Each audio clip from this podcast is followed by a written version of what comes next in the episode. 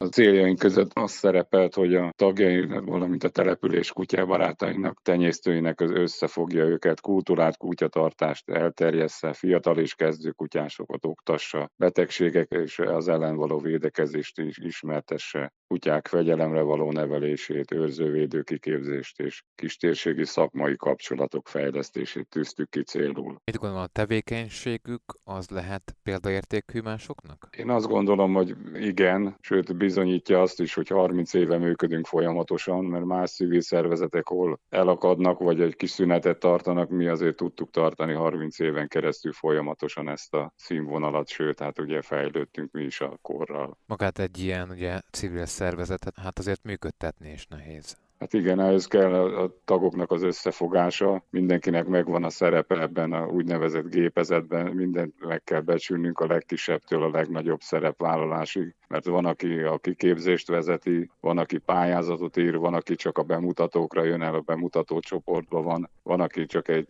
eljön és a karbatartásban vesz részt, de a lényege az ennek a dolognak, hogy mindenki érezze, hogy, hogy fontos ebben a gépezetben kiadványa mellett, mármint a ugye, szervezet történetén kívül mire fókuszál még? Hát a csapatépítésre. Én azt, azt gondolom, hogy jó csapat legyen, tehát mindenképp összetartónak kell lenni. Tehát a kutyázáson kívül a civil életben is összetartóak legyünk, tehát végül is a kutyázás is a civil élet egyik formája, de részt veszünk a településünk, sőt a megye életében, bemutatókon veszünk részt, pályázatokat írunk, és abból tartjuk fenn magunkat, nem szorulunk rá az önkormányzat, meg egyéb segítségekre, tehát megoldjuk a magunk problémáját. Gépeket tartunk fenn, előadásokat tartunk a kisiskolásoknak, óvodásoknak, van egy ilyen programunk, a Nefé, a kutyustól programunk a megyénknek több településén előadtunk már, ezt már több mint tíz évet csináljuk. Tehát én azt gondolom, hogy részt veszünk elég jól a megye civil életében.